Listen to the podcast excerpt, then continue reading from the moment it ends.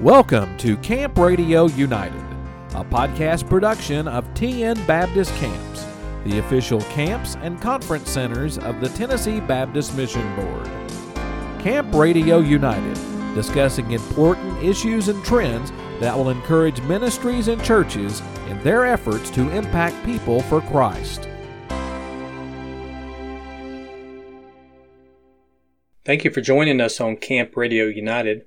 My name is Kevin Pearge and I will be your host. While our society faces a pandemic, the norm of everyday life has changed, and this is also true in the local church. Church leaders are encountering challenges that were unheard of two months ago. We have with us today John Rush from Liberty Church, Edwin Franks from Lincoln Avenue Baptist, and John Walton from Faith, Hope, and Love Family Church. Guys, thank you for joining us today. Let's begin with just sharing a little bit about yourself. Yeah, my name's obviously Edwin Franks, and I'm a minister at a local Baptist church in Newport, Tennessee. And I have three kids, and my wife's a school teacher, so she's been home through this. And just a, a little bit about myself. John Rush. Yeah, I'm with the Liberty Church here in Cosby, Tennessee. I've uh, been here 16 years, uh, father of three teens and a younger child. I'm John Walton, and um, the pastor at Faith Hope and Love Family Church. I've got a, a, beautiful wife, Missy, who's a teacher at Cosby Elementary School, and then two amazing kids, Isaiah and Josie. Isaiah's 15, Josie is eight. She'll be nine coming up in July, and uh, I consider myself just kind of a normal, everyday guy. I'm, I'm pretty salt of the earth, and I don't need anything fancy or or big or special. Uh, I just try to do what I can to to serve Christ in everything that I do, and do what I can to serve others as best I can. Well, I kind of wanted to start off our discussion about really about what was life like before the coronavirus. What was your everyday life? What what was church life like? If y'all share a little bit about that. So everyday life for me, uh, prior to to all this, you know, I, Sunday's my favorite day. It's the day that I get to connect together with my church family. It's the day that uh, I primarily have the most fellowship with the church at large, as far as our church. Uh, you know, I get to see everyone, I get to check up on everyone. That question of, hey, how's your week going? I, I knew you had this going on in your life. How is that going? I'm not really mu- much of a fan of talking on the phone. I don't like to be talking on the phone all the time. So I, am a people person. I, I, like seeing people. I'm a very physical contact person. So, you know, a good handshake, a hug, that kind of stuff goes a long way with me. So, normal church prior to this, normal life prior to this was Sunday was my favorite day because I got to see everybody. I got to talk to everybody. I got to catch up with everybody. I, I really enjoy that time of fellowship with God's people. I guess the word for me is like life before coronavirus was it was kind of unconscious. You know, you're just in your routine. Uh, routines are a saving grace because you've got these actions that you do without thinking, and so it's not stressful that way. So then when when this virus starts coming down the pike you're thinking okay i hear this something's going on over in china something's going on over in california and now they're telling me over here in east tennessee you're going to have to shut down. And we had an officers meeting just as this thing was beginning to, to hit life and we decided that we were going to follow these things that they're recommending in a spirit of cooperation. It was it's interesting just even after a matter of a few weeks you're, you're living an un when i say unconscious i guess i just mean routine right? You're just going. And then you're telling people we're going to be shut down for over a month maybe two.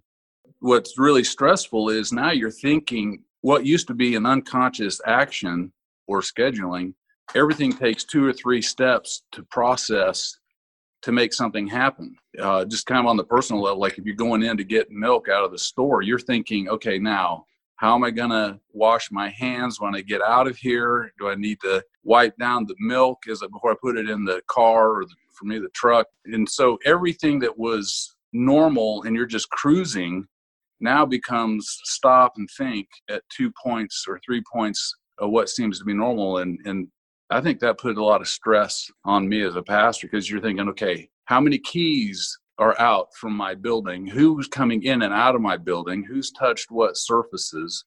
So I, this is one church that's been doused in chemicals. Every time I turn around, I'm just grabbing something and spraying knobs and switches, and that may seem a little strange, but that transition from you're you're working through your calendar, a lot of events coming up. You you've got your team where kind of everybody knows what they're supposed to be doing, and I think 16 years counts as a, a long-term pastor. You kind of just your calendar is rolling, and then everything just piles up, and everything becomes a thought process that you didn't have to think about before. So yeah, everything is now a conscious effort.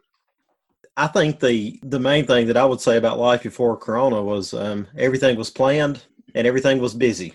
You know, for those of us who like being very well planned people and very busy people, that was good. It was interesting, you know, all, all of the things that were going on before the coronavirus hit. It seemed like in a lot of our lives, you know, the economy was on an uptick. You know, our church was doing things that I'd only dreamed of in the past few years, and, and we're seeing some changes that, that were incredible. And then it's like all of a sudden, it's like, okay, let's put everything on hold, stop we'll talk about the differences, I guess, here in a minute. But you know, having everything planned and being being so busy, you know, I think a lot of us at times we dream for times that aren't so busy and aren't so planned to allow for some freedom in our lives and and the ability to do some things differently or some other things and so, um, life before Corona hit, you know, was every day at the church, every day busy, um, every night doing things with our family, with our kids, sporting events, and all of those things. And all, and all of a sudden, like I said, it was just okay. Let's put all of that on hold and um, let's change direction.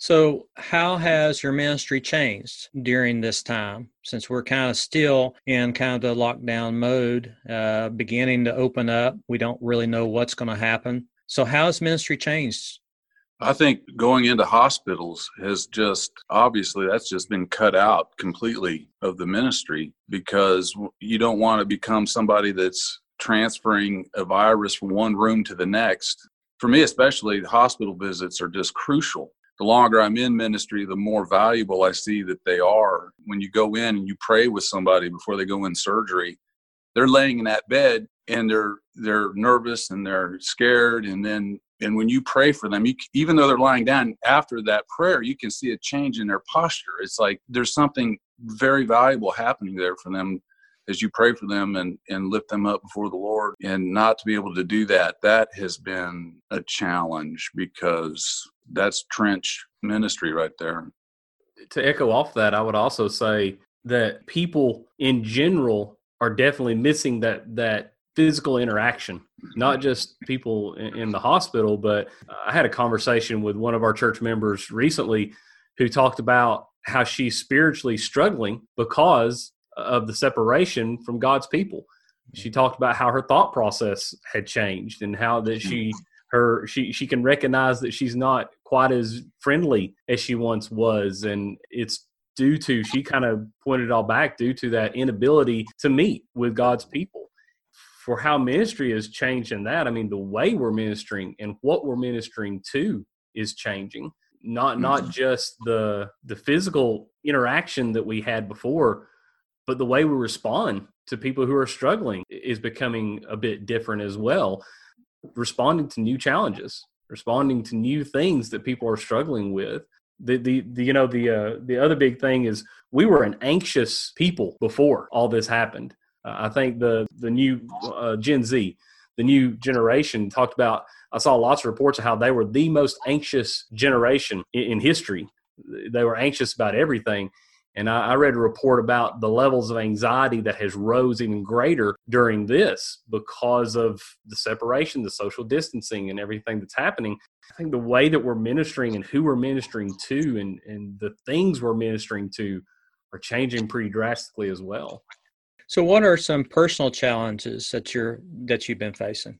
I think there's a, a lot of different things that you're you're feeling as far as personal um, challenges goes. Probably one of the biggest thing is you know we're as ministers. Um, most of us are geared to be people people, so we want to, we want to be around people. Um, that's kind of who we are. We miss talking to people. Um, another thing about most ministers um, have a strong desire to teach and encourage and exhort and do all of those things that, that we do on a daily basis. And you find yourself in a position where there's nobody around most of the time even though you know for the first few weeks the doors of our church you know were somewhat open to as far as the office goes john both both of these guys are in their church office today or in their church today and so they're still there but the the people aren't coming around um, you're not seeing all of those people just drop in on a regular basis or most of us aren't and so having having to struggle with not having that physical interaction with people on a regular basis is very difficult the challenge is then how do we how do we um, develop different ways to communicate with people? Even though there there are challenges um, i would say that some of these challenges to me have been honestly very very encouraging. And it's pushed us out of our comfort zone to do things different than we normally do. So even though it's different it's challenging it's not all bad. And so there there's some great encouragement that i've gotten from this um, throughout this time no, I think it's not all bad at all. I think whenever we're shaken up, it makes us think, right, Edwin? I, I think yeah. I think we have to look at this as a positive. Uh, there's a positive side to it. I think on the personal side, I found myself uh, getting up early, and for me, it's like a three mile drive to the church. So I, I just come down here. I'd get up early, come to the office, and then go home and take a nap. I'm not a nap person at all. I hate that. But then there in the beginning of it all and in the middle of it all, I just found like this nap was reaching up and pulling me down. And there was this extra layer of stress, not an internal collapse, of course, there was, but just an, like on the outer perimeter of life, there's just this other weight coming in. There's stress there. And then, and then I'm like, what do my people need to hear? What do the people in our church need to hear in terms of messages either because i'm doing a podcast now. I'm trying to think through I, it's hard for me to know what our folks are thinking and what they're needing to hear whether it's something on god is in control or uh, how to deal with hope and fear or relationships or prayer. So you feel a little in the dark on just in terms of the topics of things that people need to hear I want, to, jump in here just for a minute and say, you know, one of the challenging things that John just reminded me of is that there there are two different types of people in the world on multiple different levels, but on one particular, there are people who like to sleep and people who don't like to sleep. And um, I am not a sleeper in any way whatsoever, so I can stay up to one o'clock in the morning and be right back up and in the office at five thirty, six o'clock the next morning, and it absolutely drives my wife insane because she's like, "Why are you Why are you not sleeping?" And I'm like, "What? I don't I don't really need that. I need to do these other things that I want to do or need to do." And um, at the same time, you know, while they've been at home and the kids have been at home and that sort of thing, I'm like, "Why are y'all sleeping all of the time? Get out of the bed, do something," you know. And so there's that frustration I think that we're all feeling at different levels that we're not normally used to dealing with. It's just something different. And so I've had to be real cognizant of that to to know that we're not all wired the same. And so I think you know one of the struggles that many people are feeling right now, and we're seeing um, domestic violence on an uptick in a lot of cases. People are having to spend time with each other and deal with things that they're just not normally used to dealing with. Where that's a, that's a challenge. Um, I've also enjoyed seeing my family in different ways than we saw them in the past, and spending time with them as individuals talking to each other and spending time with each other, maybe playing cards and other things. Whereas normally spending time with each other meant going to a sporting event or a school event or something like that, where you really had no interaction with each other on a personal level whatsoever. So that those things are challenging um, and yet encouraging. You know, it's interesting how how stress affects us, and we affects us in ways that we don't realize it. I actually talked to my staff a couple weeks ago when we were sitting in a staff a little staff meeting or just since there's just a few of us working. I said well how are you feeling? And i asked a question. I said are you sleeping well at night? And they all most of them all agreed including myself is that we're not sleeping well. You know uh, i'm I, am i am waking up like at five four or five o'clock in the morning and can't go to sleep and it's con- it's it's consistent and you know i think that's part of the stress I, will go to sleep because i'm exhausted and but i but i wake up and it's not my mind is thinking about things or things are kind of weighing on you and and i know that's part of the stress I think as ministers, we kind of face that same thing. We're so exhausted, we got to take a nap to kind of recover. But then, you know, where our, our sleep is kind of interrupted because we're so challenged with the things we're facing today. Hey, Kevin, I'm experiencing that exactly as you described it. I, I, fall asleep pretty easy at night, and then I wake up at 3:30, and you're up. So the only thing I can think of is okay, if that's the case, I'm just going to adjust my hours around that, you know, and count my work hours around those realities. That's the only thing I can do. You know, and, and, the other thing, just Edwin had said this, and it was something I was thinking as he was saying it. My family, I, you know, I, am very much a roll with the punches type person. I can adjust and change, and, and this has caused a lot of change in all of our lives and, and all the stress that's come with that. But the thing that I've noticed as far as personally with this is more on my family's side of it we live on a family farm. My mother-in-law and father-in-law live about hundred feet from us. Uh, they're they're right next door. My my brother-in-law and his family is right next door on the other side, and and that's our neighbors. So my nine-year-old daughter has very much gotten into the habit of I spend one night at home, and then I go spend one night with Mama and Pappy, and then I come back and spend another night at home. And just to see that change in her uh, of getting to spend that time is great. But you can tell that she's doing that because she doesn't have a routine. She's an eight year old without that routine.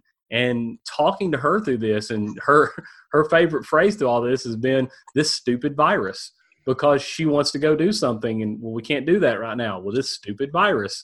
And so yeah, i see the frustration in her. I see the frustration in my son who um, had ap classes and honors classes and now he's having to do class over video chat and just talking about the struggles of still trying to maintain. He was in the process of trying to get his driver's permit and he's 15 years old and can't get his driver permit because of this virus.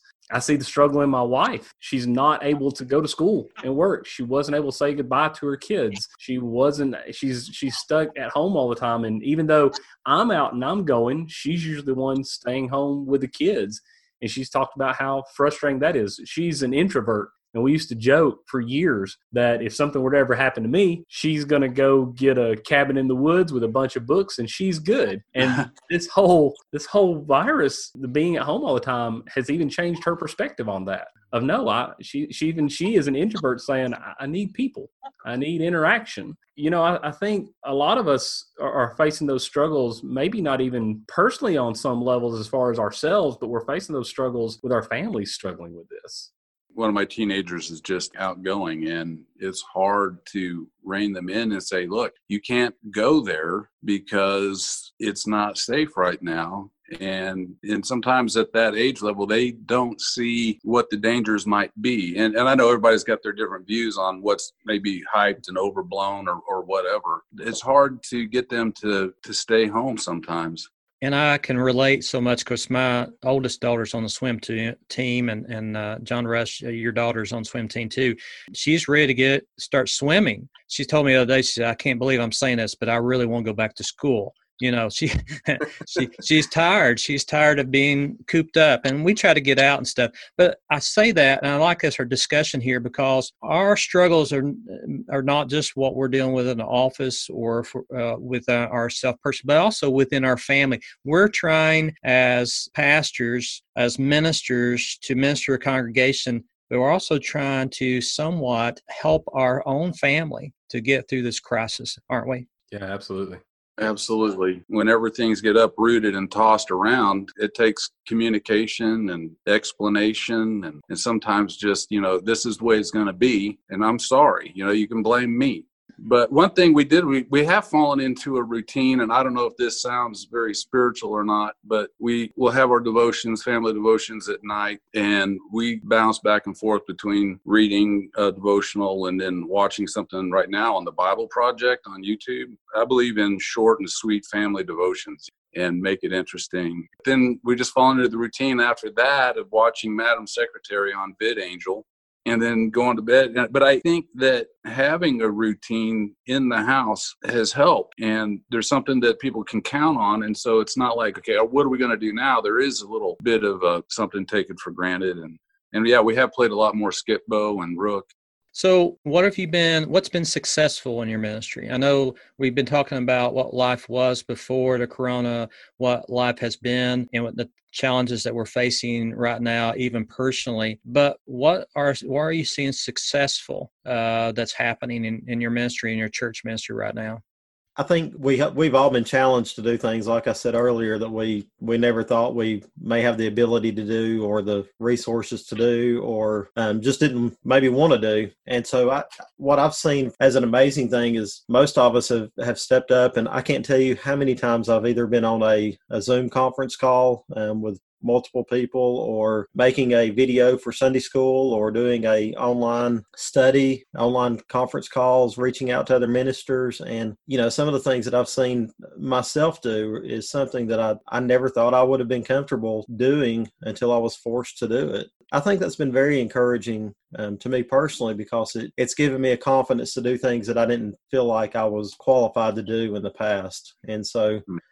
Um, and isn't that the way it should be that, that God qualifies us to do things and step up at a time when things are needed to be done differently or, or in an alternative way? And so, you know, as of right now, I'm thinking, you know, vacation Bible school. I'm sure a lot of the ministers are thinking vacation Bible school. And it's like, okay, how in the world are we going to do this? What it what it's forcing us to do and it's encouraging is is to step out of that box and say okay how can we do vacation bible school this year and either do it one better for a smaller group of people um, or multiple groups of people? Or how can we do it differently and influence a different group of people in a massive way? And so you know as i've as i've been thinking and praying through vacation bible school it's like okay god lead us in this and how we can do it and and be effective in ministering um, not only to our people that we normally minister to, but maybe even a whole new group of people that we had no idea that we could reach out to. I think that's very encouraging, very challenging, and honestly, it's it's been enjoyable at times. The fellowship that we've had with other ministers has been incredibly encouraging, and so we have a United Methodist Church a block away from my house that has a new pastor that's only been there for a few months now, and before all of this started, I had not even met him yet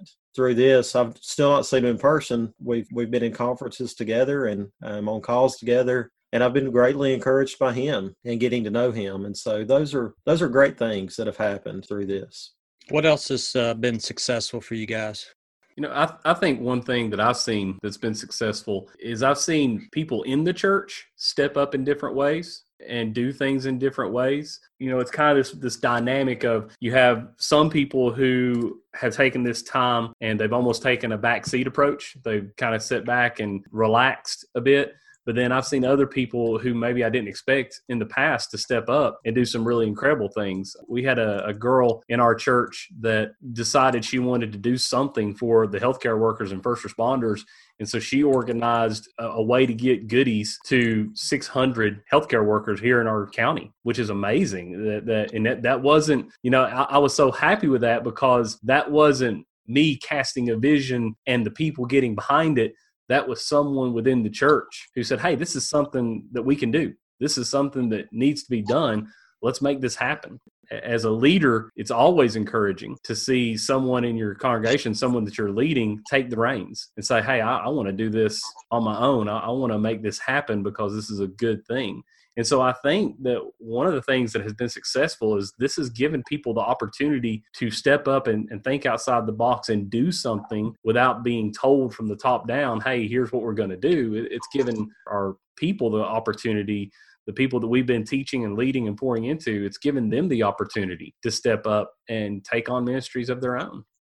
I think one of the things that I feel good about what we've been doing is staying in touch with as a leadership team we're an elder led church.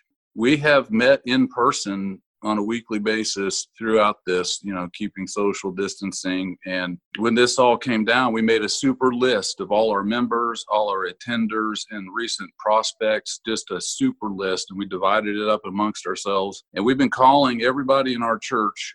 Everybody in our church is getting a phone call from the leadership at least once a week you know and i don't know what everybody has a different skill set and people may feel better about being on social media and some people may not like it at all but if there's pastors that are listening in i just encourage to you know there's nothing nothing can be just a personal phone call and that's meat and potatoes right there you don't have to be a social media guru. Just call your people and, and see how they're doing. Ask them if they have anything, everything they need. And, and for me, I walked during that time You know, I do my workouts in the auditorium now. I got my dumbbells in there. And if you see my workout in there, he's like, okay, that's pretty silly. But I'll just get my uh, phone out, put it on speaker, and carry it, and just walk insane num- an insane number of laps because you know I think we need to be working out during this time, keep your immune system up.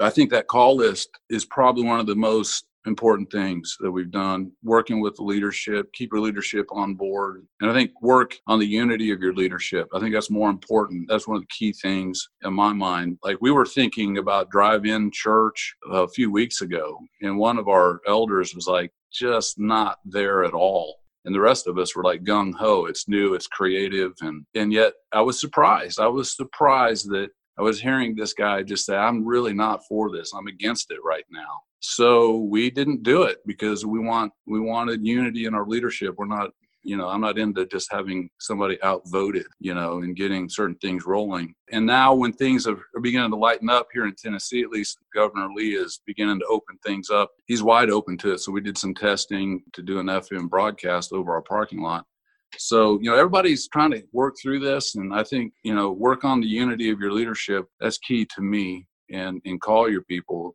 so you can hear what's going on. So, what do you think life is going to be like, the church life, uh, after this is over with?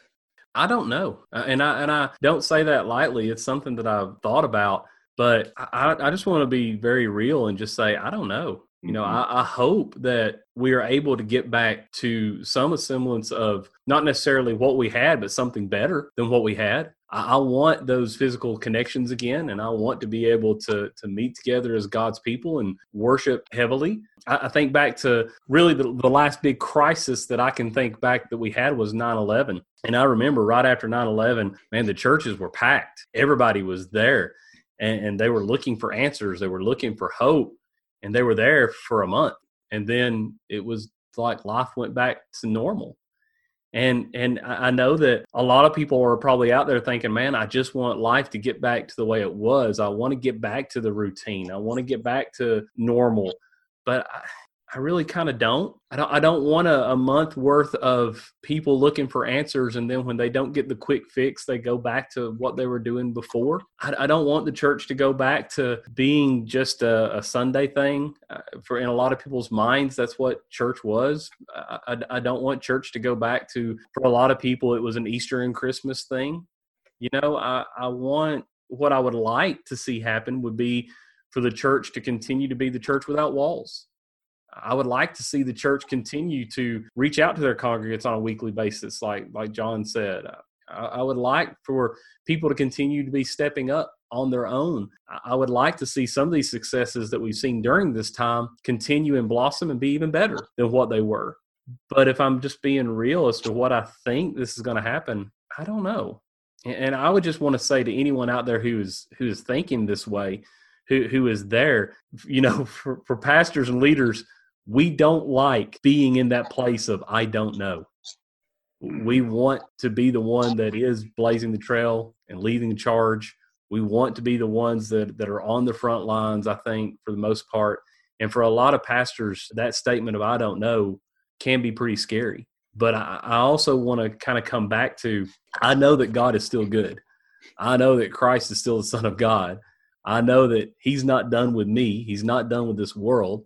He's not ready to cast that all to the side. And so I'm finding, as odd as it sounds, I'm finding a little solace in the I don't know because it's forcing me to deepen my faith even more on the person of Jesus Christ. And so um, I don't know what church life is going to look like when this is all over, but I want everyone's faith to be even deeper because of this. What if your church doesn't, quote, make it through this? What if the finances go down all the way? I think the economic lag is we haven't felt the the ramifications of this quite yet. So yeah, I'm I'm right there with you, John. I don't know. Got to get comfortable with uncertainty.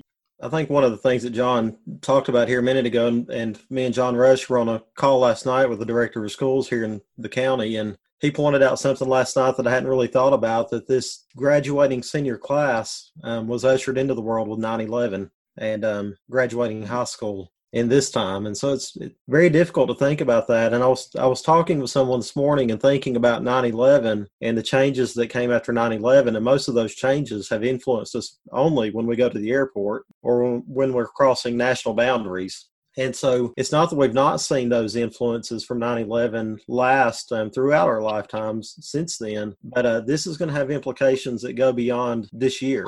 I don't know that we're going to see hospitals open back up in the same way that they were in the past. This could be something that changes the way that we visit hospitals from now on. And so I, I don't know that we know all of the answers to how things are going to change, but I, I expect that there will be changes that go from here forward. The other thing that I that I would say about church life from here on out is first and foremost, God is in control. Just because your church may fail or the finances of your church may fail, it doesn't mean necessarily that you are a failure or that God is a failure. The church will survive, the church will continue, and the church will prosper as always. I don't see the church necessarily coming out of this and being a weaker church. I think the church is going to come out of this and be a stronger church. And so that's encouraging, even in the midst of failure. Doesn't mean that th- even though things may fail in, in the short term, it doesn't mean that they are forever failed. I'm encouraged by the fact that that I know that God will use this um, to bring about His glory. He's promised that He will do that. That will happen. And so, when it comes to that, we don't have anything to worry about. Um, even though we may not know, we're not necessarily concerned um, that the church is going to fail um, ultimately because of what's going on here. And so, I, I'm looking for churches that are reinvigorated on the outside of this and that are less distracted by things of the world than they were before this happened. The word church means assembly. The very nature of a church is to assemble. I mean, it's a called out assembly around the person of Christ. I think we're thinking there might be, you might have to have fragmented or seg- uh, segmented methods of assembly for different age groups too. Like you, you might, we may just have to work harder at this. It's not, you know, you may have to have something for this age group that's not so much at risk with the virus. They could actually come into the building, social distancing you know, I'm wondering about how do you do nursery? I have no idea. You might have people outside in their cars listening on the radio at the same time or at different times, or set up a certain number of chairs and have 20 minute get togethers on a schedule. I, I don't, I have no idea. I'm praying that I don't just have theology, but I have God. And that's important. I mean, I want good theology that points to the one true God, but I don't want to have theology without God Himself. I think that's ultimately the pursuit. But uh, yeah, you know, some things are going to get shaken, and then some things will remain. But the church, the church has been through worse, and we're going to, you know, in human history, we're going to make it. So one thing though that we talk about the church gathered just as an encouragement to people. You know, when I'm on a pretty large network of people of pastors in Africa and and some in Europe too that we all communicate on WhatsApp on a daily basis. And uh, one of the things that we encourage these guys is if, if you have a church, you have the promise of or a, a tree you have a place to gather to worship. And so, you know, we're we're used to gathering in buildings and gathering in our assemblies and and all of that's good and I hope that continues. But this is also the opportunity for the church to be more out there um, and and it may be that we're we're actually um, planning new smaller churches in a lot more places than we have in the past. And so I don't think we we have to limit our, ourselves by how those gatherings accumulate. You know I think a lot of times when churches in Africa or pastors in Africa are thinking about church, planning a built church they're thinking about building a building and I'm thinking, you don't need a building, you need people. I hope that that's something that we look at in the future is that where can we gather the church? Um, and if it's underneath my carport tonight at six o'clock, then there may be 10 of us, but here we are gathered. Um, and wherever the people are gathered, there's the church. And so I, I pray that we think differently, you know, going forward about those things and aren't discouraged by those, but actually these things are an encouragement to us. So, do you feel like that there will be many people are there will be hurting and fearful after this is over mm-hmm. with or during this time? How do we address that? How do we minister to those people?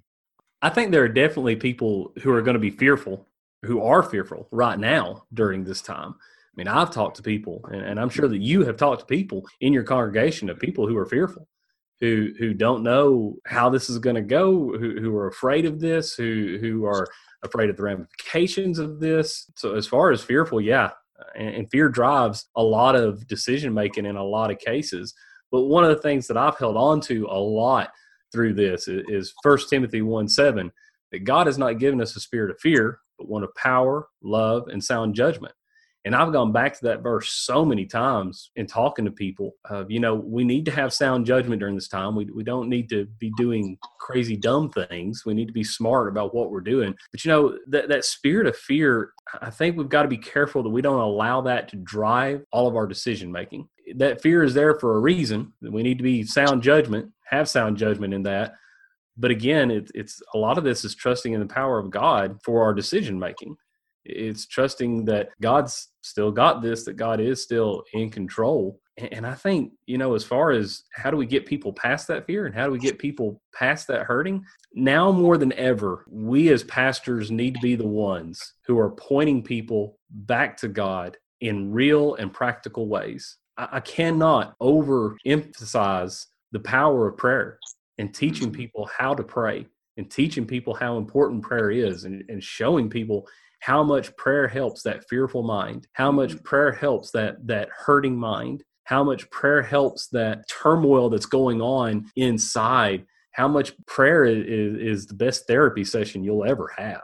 Part of how this is going to look moving, moving forward is pointing people back to some of the basic tenets of Christianity that prayer is is important and real and powerful that trusting that that faith being sure of what is hoped for teaching people to get back to some of those basic things and walking through those basic things i think that's one of the best ways that we begin to heal and mend these these hurting people and, and fearful people yeah and now there's more time to carve out for prayer than maybe people have felt before i think too that you know good theology is going to be important because Mm. I'm getting. I got a question the other day, you know, about end times, and you know, and I, I think a good eschatology is important, but I don't want end times mania and conspiracy thinking. And you know i think we got to make sure we preach the main thing as the main thing and keep a historical perspective too that the church and world history has been through so much turmoil that just getting that broad perspective is helpful too and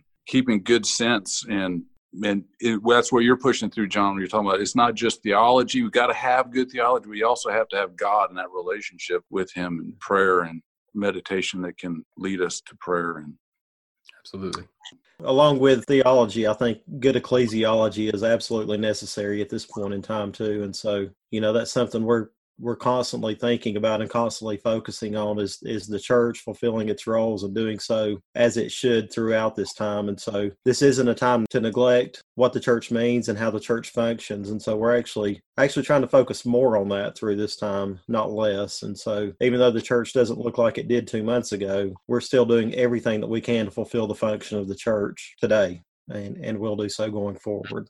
Well that kind of leads to my last question do you see that a new way of reaching the lost that we can see that in the future? I mean, tangible needs are much more evident now. People are getting literally hungry in certain parts of the country. And if we can be a connection for just giving food and basic needs of some sort of benevolence, I think all that matters. John, can you just describe how that went out with Empower-Cocke County and giving food out to the restaurant workers and because it was both food and and gospel. You know, you know what I'm talking about? So one of the things that that we kind of recognized early on with this is people lost their jobs, and, when you lose your job, you're you're losing your source of income. When you lose your source of income, you're going to have to start making decisions about what's really important and what's not. And one of the things that we have a, a parachurch organization here in Newport called Empower Cocke County that is multiple churches all working together to, to see God sized change in the community. And so one of the things that several of the pastors who are involved with that all came together and said, man, we can let, us help these people who have lost their jobs. Uh, let's help these people who have um, who've been displaced because of this. And so our, our first group that we hit uh, was restaurant workers. Actually, tonight we're handing out food to beauticians and barbers and that kind of those those kind of people who have lost their jobs due to this because I mean the whole idea is we want to show the community and we want to show these people that in spite of everything going on what the church has always been here to do is still what the church is here to do and that is show God's love to people and introduce people to Jesus Christ. I, I mean, we want them to know why we're doing what we're doing we, we had a local restaurant that said, "Hey, we'll we'll cook all the food for you," and we set up a little drive-through system where we could safely and easily hand out meals to these restaurant workers that came through. And I think we had like 400 John, am, am I right on that? It was somewhere in the neighborhood of like, I mean, it was a ton of people, a ton of meals. A lot of meals went out. out. Yeah, a lot of meals went out. I, am not sure on the number. 400 might be a, a bit of an overestimate. I thought it was 250. I thought it was 250 in that time frame. Yeah, it might have been. That might have been what it is. It might have been that we've done 400 meals in total at this point. But but regardless of, of the number, we've reached out to to so many people just to say, hey, we're here and and, and we're still doing what we've been doing because this is the hands and feet of Christ right now is to to show these people God's love and and to show meet their physical needs wherever we can and however we can so that we can continue to share the gospel with them. And what I was excited about John is you had those gospel pamphlets in each bag ready to mm-hmm. go with each meal and people are coming to to us for it. You didn't have to chase anybody down, right? You're not you know, chasing somebody down to tell them about Jesus. And um, and then uh, it was exciting too because you know we're not even in the same denomination, John, but there was five or six pastors there. We're all working together. We all believe the gospel.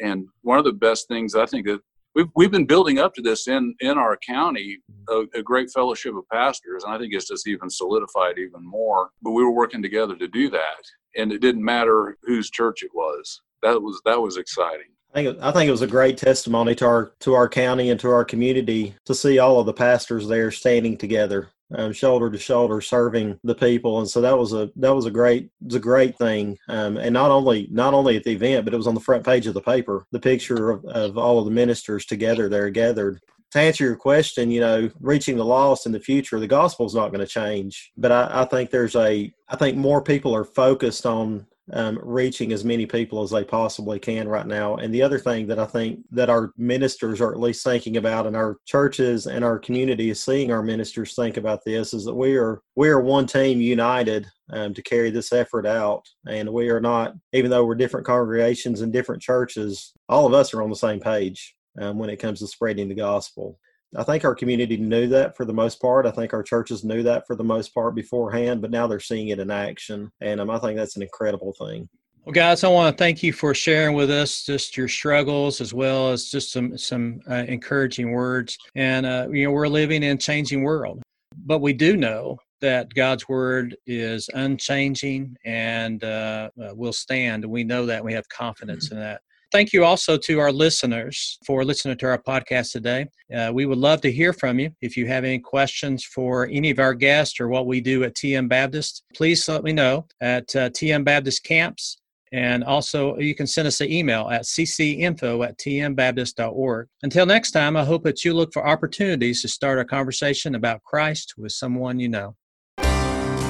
Thank you for listening to Camp Radio United podcast production of TN Baptist Camps, the official camps and conference centers of the Tennessee Baptist Mission Board.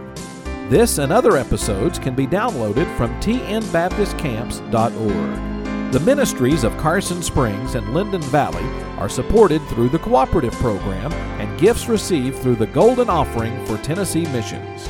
For more information, visit tnbaptistcamps.org.